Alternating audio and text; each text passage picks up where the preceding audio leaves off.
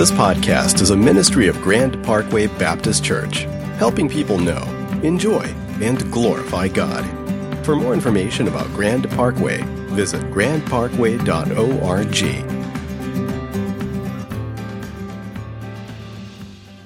Yeah, yeah.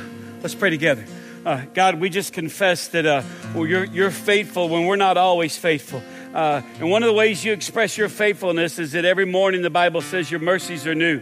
And so uh, when we put it in the ditch, you got new mercy for us. And mercy teaches us, grace and mercy both teach us to say no to ungodliness, not just to take you for granted, but to learn from our mistakes and move away from that kind of behavior.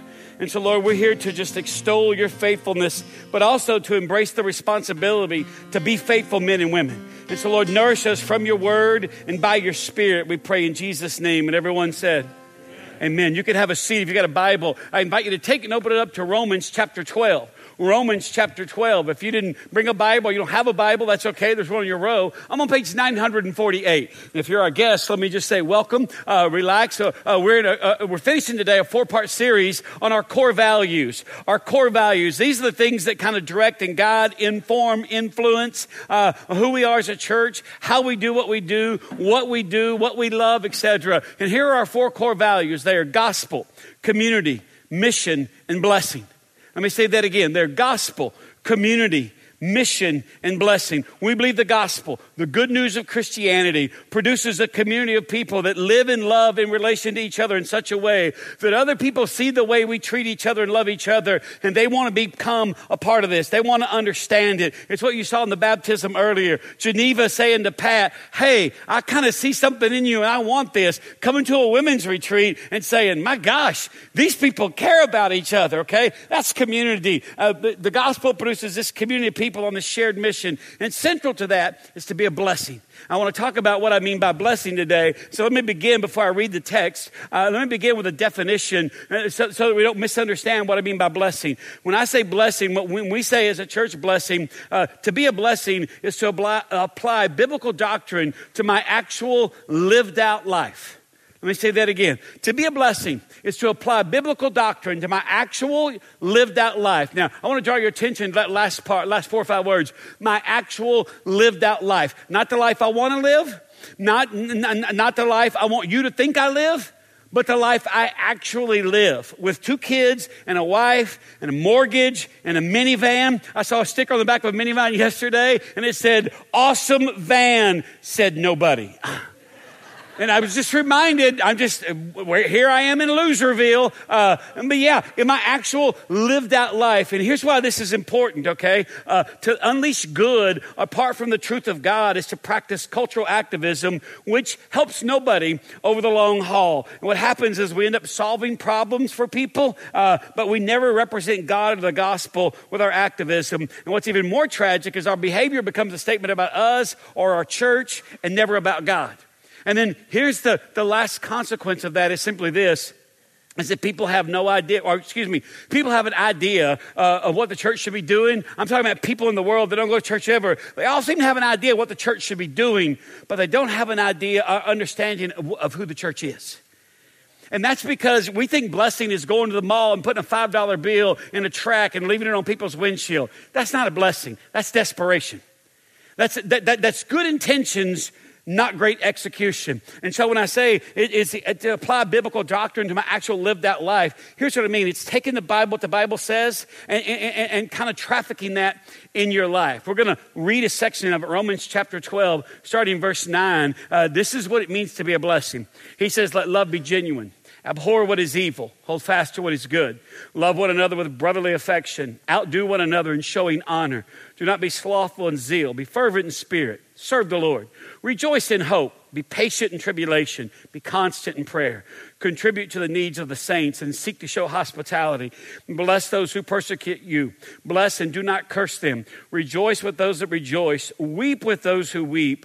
Live in harmony with one another. Do not be haughty, but associate with the lowly. Never be wise in your own sight. Repay no one evil for evil, but give thought to do what is honorable in the sight of all. If possible, so far as it depends on you, live peaceably with all. Beloved, never avenge yourselves, but leave it to the wrath of God. For it is written, Vengeance is mine, I will repay, says the Lord. To the contrary, if your enemy is hungry, feed him. If he is thirsty, give him something to drink. For, for by so doing, you will heap burning coals on his head. Do not, over, do not be overcome by evil, but overcome evil with good.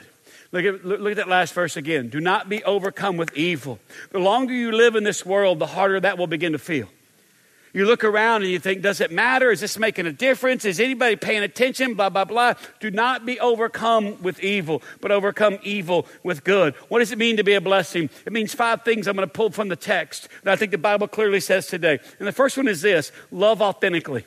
Love authentically. Verse 9, let love be genuine. Abhor what is evil. Hold fast to what is good.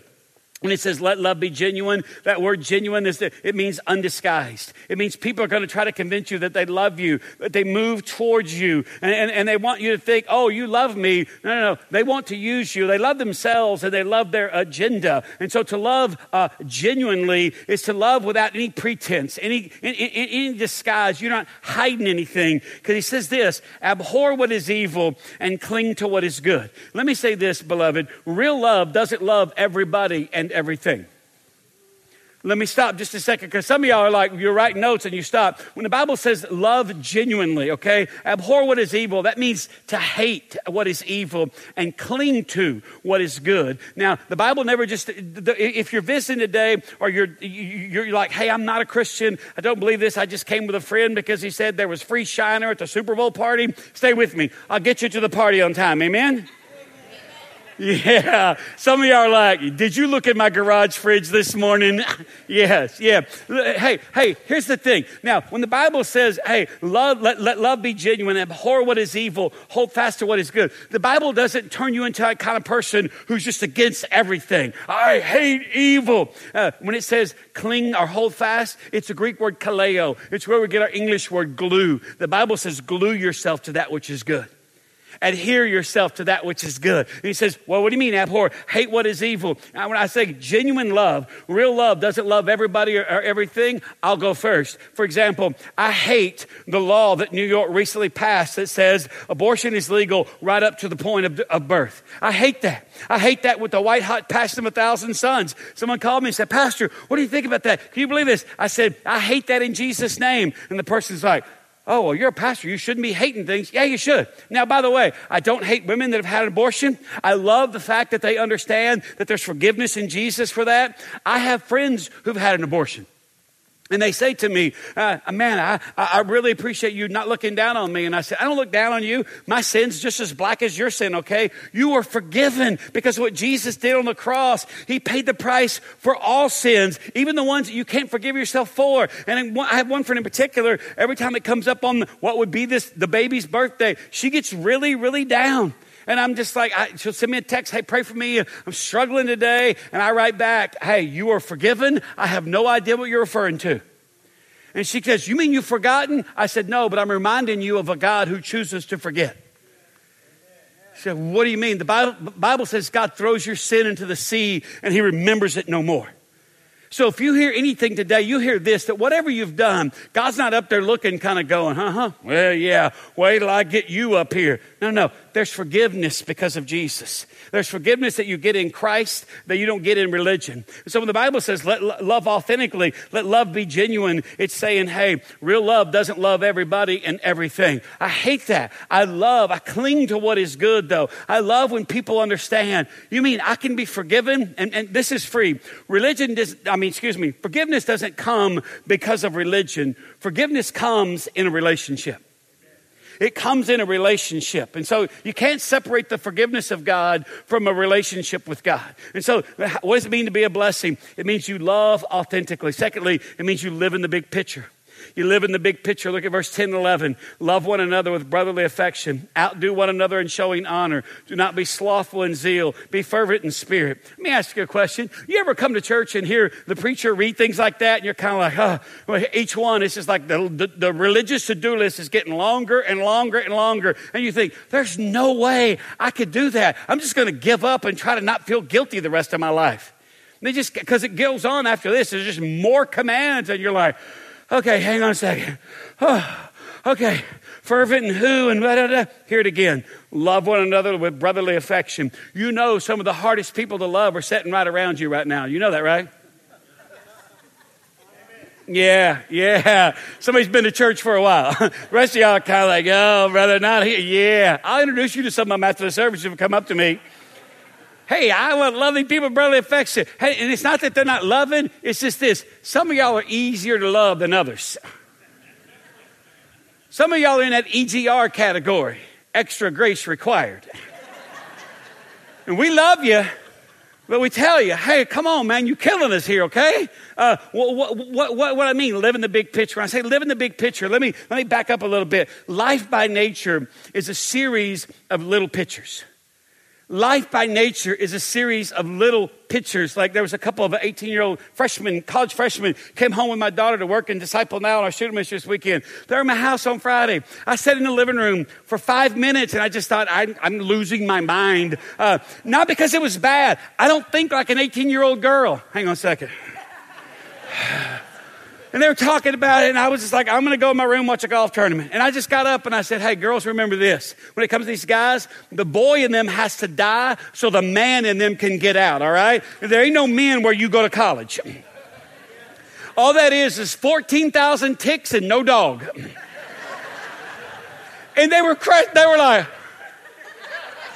I thought I was being helpful. I thought these people are going to tip me on the way out the door. My wife just shook her head. Go, go take a nap and watch golf. All right, all right. Please, Br'er Rabbit, don't throw me that briar patch. But here's the thing.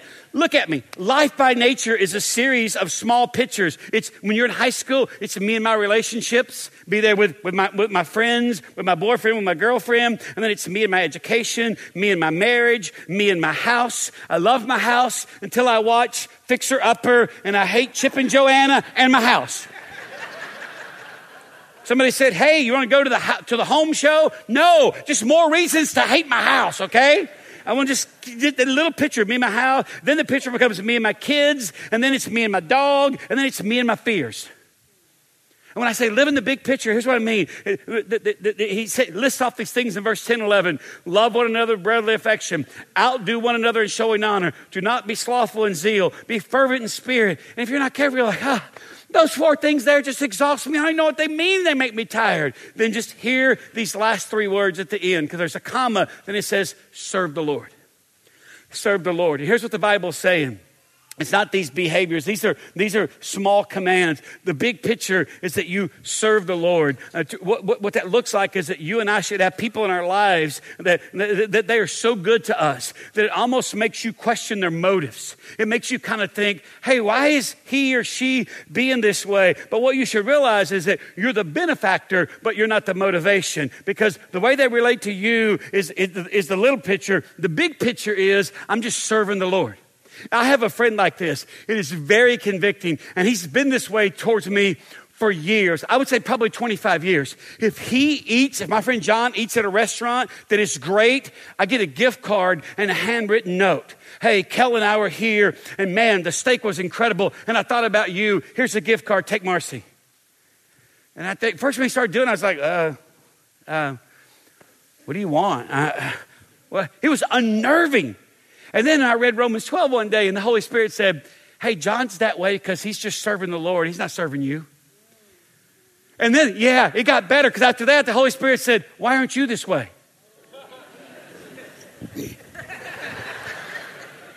I saw him over, he, he lives in McKinney. I saw him over Christmas. He was in town seeing his kids. And he said, Hey, Kel, I'd like to get together with you. And I knew I got to go get a present because he's going to have a present.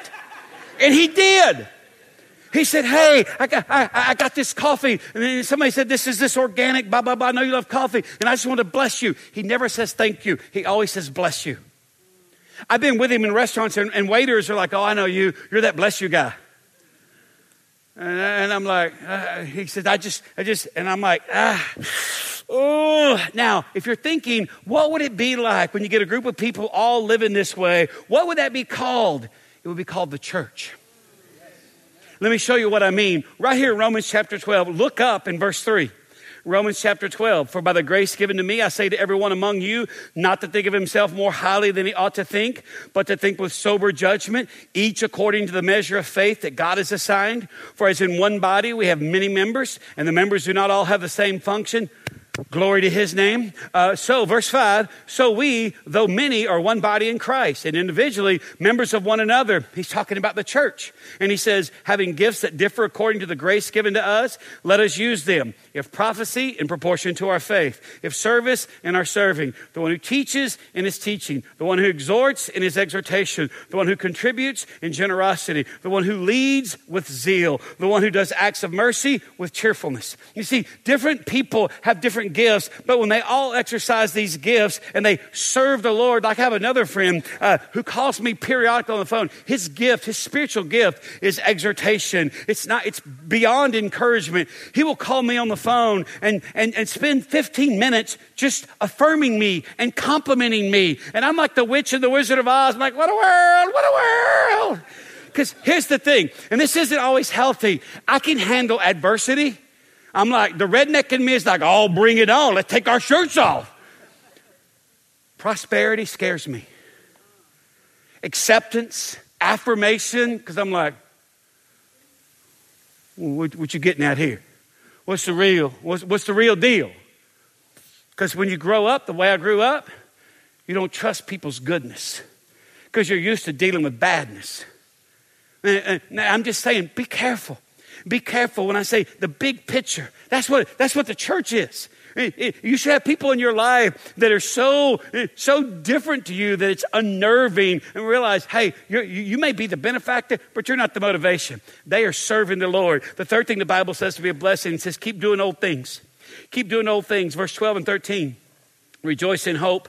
Be patient in tribulation be, be, excuse me, be patient in tribulation, be constant in prayer, contribute to the needs of the saints, and seek to show hospitality. Uh, because it's so easy to start doing new things, we need to keep doing some old things. The tenses of these verbs refer to ongoing action. So when I say old things, I mean things, I'm referring to things like rejoicing, persevering, praying, contributing, and practicing. Uh, just take the first one, verse 12. He says, Rejoice in hope. Uh, the Bible was written in Greek originally, translated in different languages. Nothing was lost in the translation. But it says rejoice in hope, that's not an event, that's an ongoing reality. And so the literal translation, the tense of the verb is rejoicing in hope.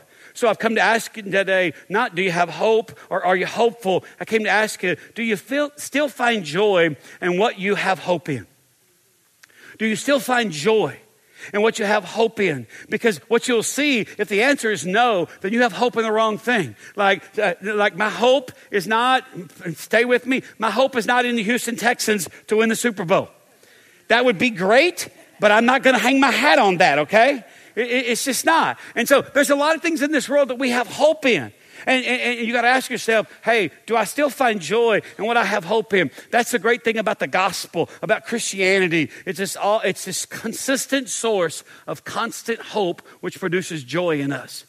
And that means people should see us just living our life and be like, man, there is something different about that person. Secondly, he says in the latter part of verse 12, after he says, hey, uh, uh, rejoicing in hope, he says these words uh, be patient in tribulation. Be patient in tribulation. The little rendering is patiently persevering. Let me just ask you this question Have you ever noticed how hurried you get in, in, in the midst of tribulation? When it gets kind of hard, and I don't mean just in the way you live life, but in your thoughts and in your emotions, how you go from zero to 60 in about 0.2 seconds. You go from, oh, I don't have a date. All of a sudden it's spooled out to where the world's ending. I'm never going to get married. I'm going to die with 27 cats, no friends, no money. I'm going to be just covered in cat hair, which is glitter for lonely people. Somebody come and discover me. I mean, you just kind of get away from it. And yet the Bible says, hey, patiently persevering. When it says persevere, it's the Greek word hupomeno, which means come up under. Come up under there and stay put until God's done with you. Thirdly, he says, be constant in prayer or just praying constantly. Don't limit, and teach your children this don't limit prayer to something you do at bedtime and before a meal. Just pray constantly. Just, and, and sometimes you don't got to use words. Sometimes you can just think to the Lord, God, this is what I'm thinking about. God, would you do something about this? Act on this. I prayed with a woman this morning who this past week got a diagnosis of breast cancer. And I said in, in my prayer, God, you're our shield and, and, and, you're our protector. That means that you go before us and you, and, you guard us against things we see and, and you got our six. You got our back. You protect us from things we can't see, like a diagnosis of cancer that we never saw coming. And got done and she's like, oh, yeah. Yeah, I say things catch us off guard, but they don't catch God off guard. They just don't. The, the word, the big theological word for that is, is sovereign. He says, contribute to the needs of the saint. Again, contributing to the needs of the saint. When you, the saints, the church, we should treat each other in a way that we don't treat anybody else. And when you practice the biblical habit of giving, or tithing is the Bible word, you're contributing to the needs of the saints. Lastly, he says, practice hospitality. Again, uh, it, it's this ongoing action practicing hospitality. Now, let me get at you for a minute. I want to distinguish between two words hospitable and hospitality hospitable and hospitality. My wife has read this book and she's like passionate and it's great. And I'm not making light of my wife. It's great. she's like, I'm having women over on this day and there's going to be like six to 10 of us here. And I'm like, what day is that? Because I'm going to the golf course play 36 holes, not come back till dark. Okay. And she goes, that'd be great with me. Uh, Sometimes I'm like, I don't think you miss me enough. But anyway, they're getting together. They read a book called The Gospel Comes with a House Key, and it's about hospitality. But I want to make an appearance and say, hey, by the way, uh, make sure you don't confuse being hospitable with hospitality. Having your girlfriends over from the church to have like a Dixie Chicks luncheon, that's hospitable. Hospitality means love of stranger. And so let's be careful, church, so we don't convince ourselves, oh, we're practicing hospitality. If everybody eating at your table, you already know you're being hospitable. You should have some strangers every once in a while in your home. Now, can you feel it in here? Some of y'all are like, uh, I don't like you anymore. I liked you a minute ago when you were funny, but right now you're up in my business. I'm going to stay up in your business. Because here's the thing Jesus said this what credit is it to you if you love people who love you back? Translation, what do you want, a trophy? You know there's people in your life, it's just, hey, I, I can love these people and it's easy. Here's the fourth thing the Bible says this involves being a blessing. Practice harmony. Practice harmony. Bless you. Verses 14 to 16, look what it says. Bless those who persecute you. Bless and do not curse them. Now, when it says curse, it's not talking about profanity. You shouldn't do that either. But bless, to bless means to wish well, to wish God's favor upon this person. To curse means you want to call down the wrath of God on them. Have you had a desire to call down the wrath of God on somebody lately? there, there's an honest person. The rest of y'all are freed up. The rest of y'all are like, well, yeah, yeah, yeah. Somebody down here like, oh, yes, Lord. what time is it? About two hours ago on the way to church. Yeah. Yeah, absolutely. Look what he says. He says, rejoice with those that rejoice, weep with those that weep. You know what that means? Rejoice with those that rejoice. That means, regardless of how good it gets for you, I'm not going to envy you. Weep with those that weep. That means, regardless of how hard it gets, I'm not going to abandon you. The, the Australians have a great phrase that we need to, we, we, need to co- we need to claim this in America. When something good happens to one of their friends, they'll say, Good on you, mate.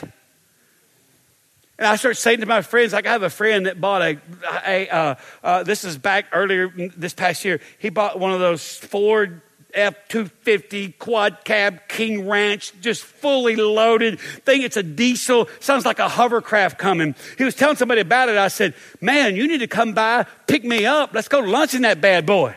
And we're driving down the road. I walked out and saw it. I said, Surely your treasure's not in heaven. And he laughed. Now, if you're visiting today, I ain't that guy. I don't go to my people's house and kind of go, oh, that must be nice. And then he said this, he is so freed up. He said, yeah, I had to buy this to pull my fifth wheel. It's like, fifth wheel? You've got a trailer too? Oh, you're going to hell on a slip and slide. Do the two words hilarious Sunday mean anything to you? We were dying laughing at the restaurant because he knows what I was saying was good on you, mate. I hope God prospers you so much. You enjoy this truck. You enjoy your fifth wheel. Hook it up and get out of here. I think you should skip some church on Sundays and go camping. And he's like, okay. I was like, now let's don't get crazy now. No, hey, go enjoy yourself. Good on you, mate. Well, I'm rejoicing with my friend who's rejoicing. And by the way, if it ever gets hard, I'm going to show up on his front doorstep and say, hey, I'm not abandoning you either. I don't think you got some bad juju on you. I ain't afraid to be around you. That's what it means to do those things. He says in verse 16, live in harmony with one another. Do not be haughty, but associate with the lowly. Never be wise in your own sight. When he says never be wise in your own sight, don't come to a conclusion based on just your opinion. Let me say that again. Don't come to a conclusion based on just your opinion. That's what it means to be wise in your own sight because that is easy. You need to get with some other people that have some wisdom and say, hey, this is what I'm thinking. So they can look at you in love and say, you got some stinking thinking going on here. You are in left field. We're going to have to get another round of mimosas for this brunch, okay? Because we got to get you sorted. It's easy to be wise in your own sight. That's why you write some of the things you write on social media and you think, oh, can I get that back? It's easy. Now, what does he mean when he says practice harmony? Here's what it means be around people who live a different note than you and don't stop living, don't stop singing your note. This is practicing harmony. When you do this, when you get around these people, you're able to bless, rejoice, and weep and associate with, uh, with others. When you're around people that are not like you, you, you walk away asking one or two questions. You walk away either asking, hey, hey, do they like me? Or you walk away asking, do I still like myself? You want to be asking the second question. You want to be around people who are fundamentally different from you.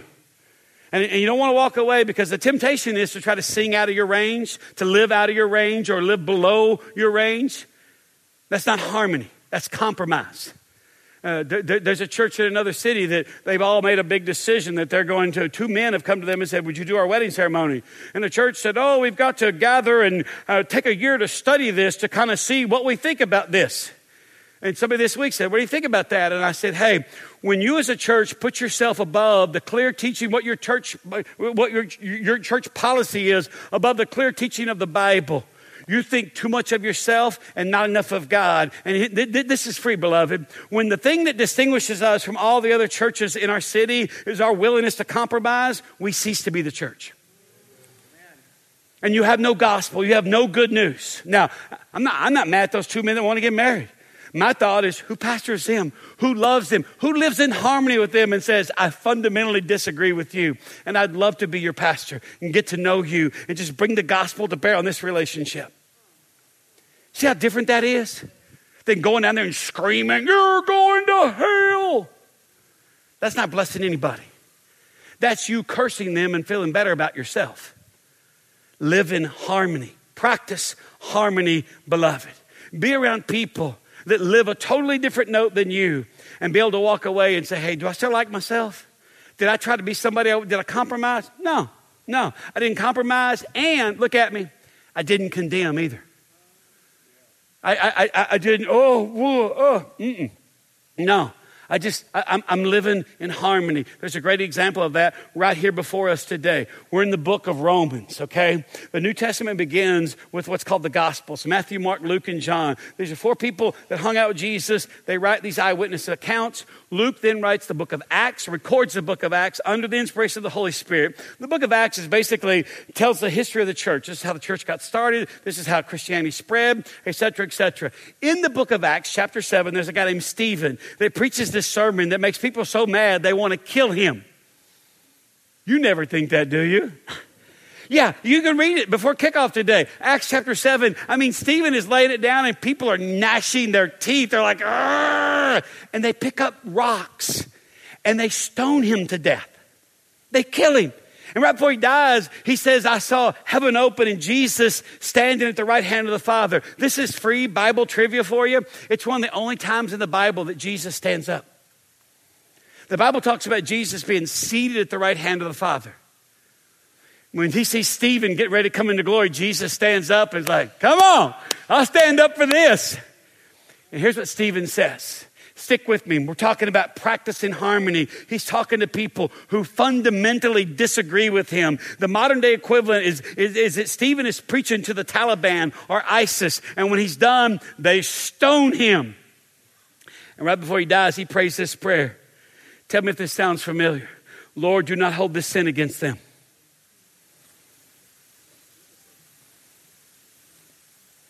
By the way, when Jesus dies on the cross, one of the last things he says is this Father, forgive them, for they know not what they do.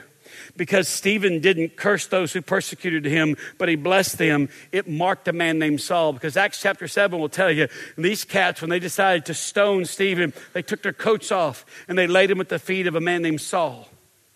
Saul, two chapters later, after chapter 7, chapter 9 of the book of Acts, God appears to him and he's converted. And God so changes his heart that he changes his name, and Saul becomes Paul. Paul wrote 13 books, recorded under the inspiration of the Holy Spirit, 13 books of the New Testament, one of them being the book of Romans. What am I saying to you? That this so marked Saul, who later becomes Paul. The church historian Augustine said the church owes Paul to the prayer of Stephen. The church owes Paul to the prayer of Stephen. This is what this is the powerful consequence of practicing harmony. Lastly, the Bible says think and do. Think and do. Are you still with me? Think and do. The Bible, Christianity is not a big emotion we try to sustain. Look at verse 17. This is what the Bible says repay no one evil for evil, but give thought to do. Hello. Give thought to do what is honorable in the sight of all. Beloved, look at me. Sometimes you got to think about it for a long time before you find the courage or the power, or if you're like me, just the willingness to do it. Because sometimes my wife's like, hey, have you done blah, blah, blah yet? I'm like, ah, I'm still, I'm still praying about it. What's there to pray about? Eh. I got, I, it's not that I'm not going to do it. I'm just like, oh, this is a pride swallowing siege. Give thought to do what is honorable in the sight of all. If possible, as far as it depends on you, live peaceably with all. Let me just point to some things because think and do sounds innocent until you think about it and try to do it. Like verse 18, if possible, so far if it depends on you, live peaceably with all. People come at you every once in a while and say, Well, doesn't the Bible say live peaceably with all? Well, actually, it gives two conditions, two qualifiers to that. It says, number one, if possible. Some people, it's not possible to be at peace with. It's just not.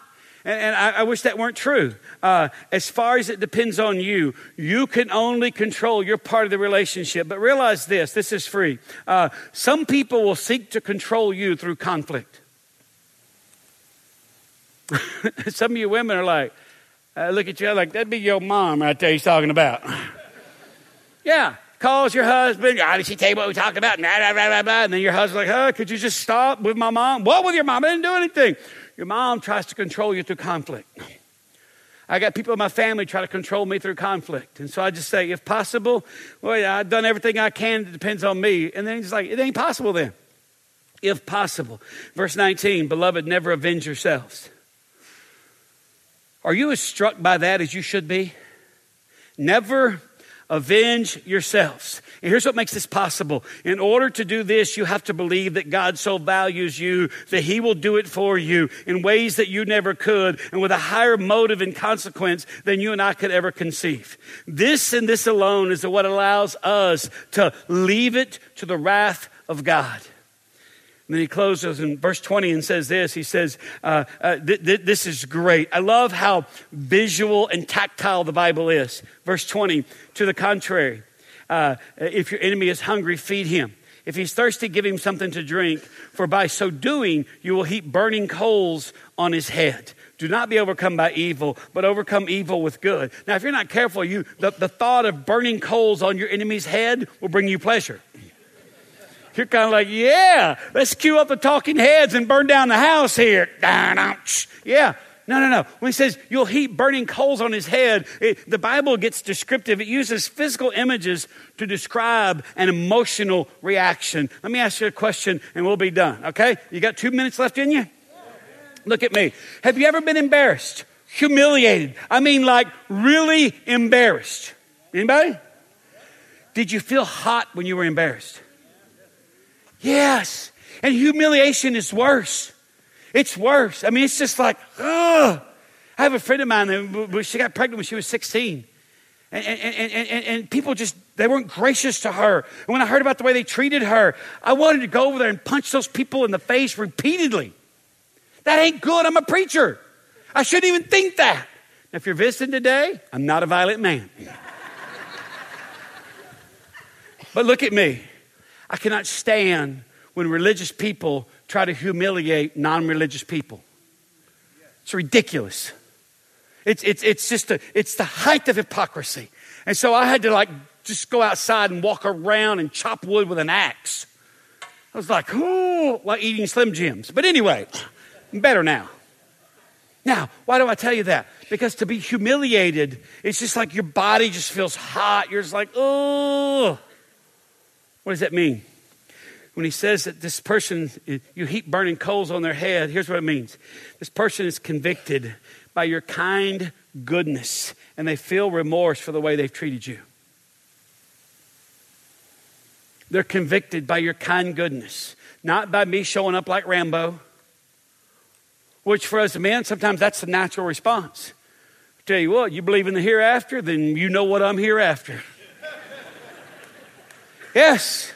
Yes, and you have to be able to laugh at yourself. I'm not celebrating violence. Please don't send me an email. You have to know yourself well enough. Here's the thing some of you have forgotten what you're capable of.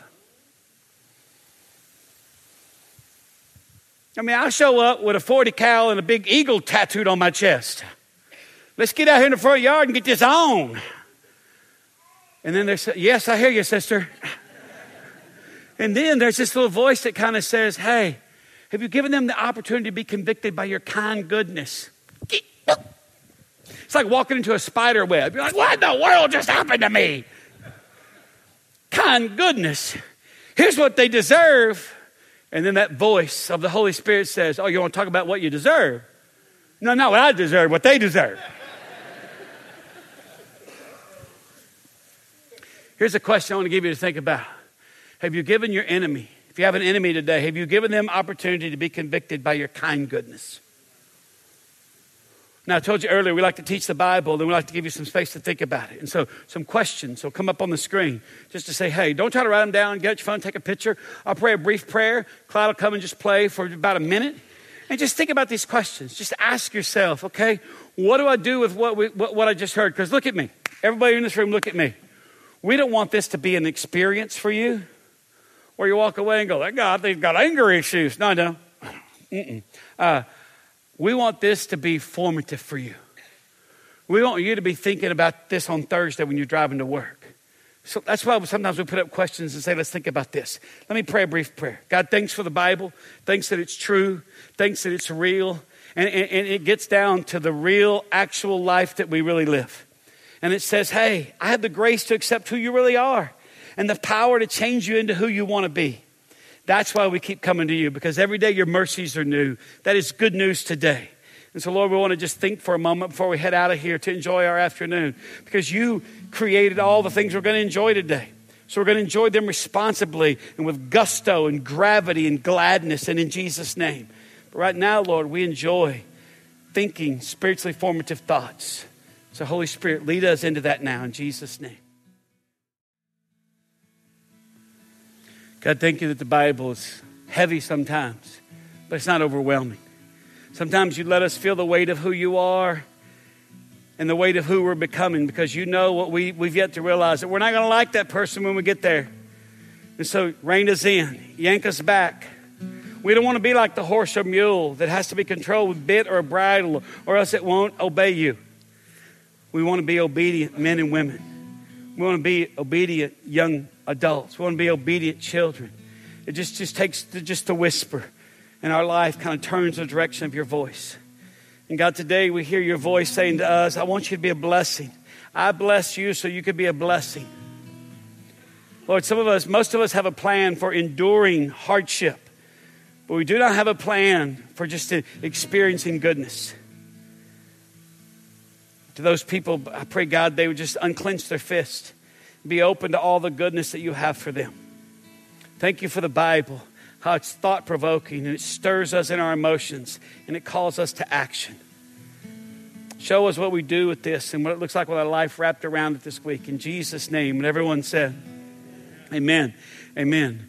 Thanks again for being here. If you're a guest, hopefully you had an opportunity to fill out one of those guest cards that's in your row. If you haven't, would you grab one and fill it out? It's on a little seat pocket holder and drop it in the little wooden box by the doors. We get asked two questions a lot around here, and it's like, you don't have an offering, you don't have an invitation. Actually, we do. Uh, people, we believe stewardship is just a part of Christianity, so we don't have to beat our people over the head with it. Uh, we receive our offering at these wooden boxes by the doors. People of their own free wills, God leads them. Uh, they, they, give what they feel led to give. Uh, our invitation is at the end. Myself and some of our pastors and elders be down front.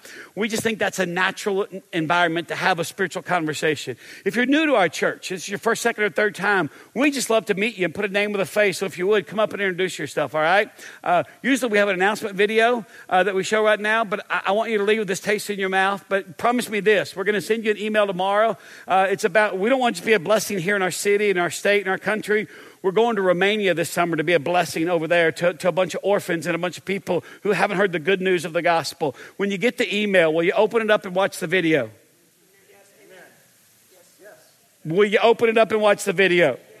All right, don't make me come out there. Stand to your feet. Let me stick a blessing over you. Hold your hands out like you want it. Your God is the God of queso and couch the flat screen, the big screen, and the phone screen. And all of that he dreamed up before you ever came along. So enjoy it today and every day and realize that God has blessed you. And you get to turn around and be like your God and be a blessing. Be a blessing in the name of the Father and the Son and the Holy Spirit. Amen. Bless you.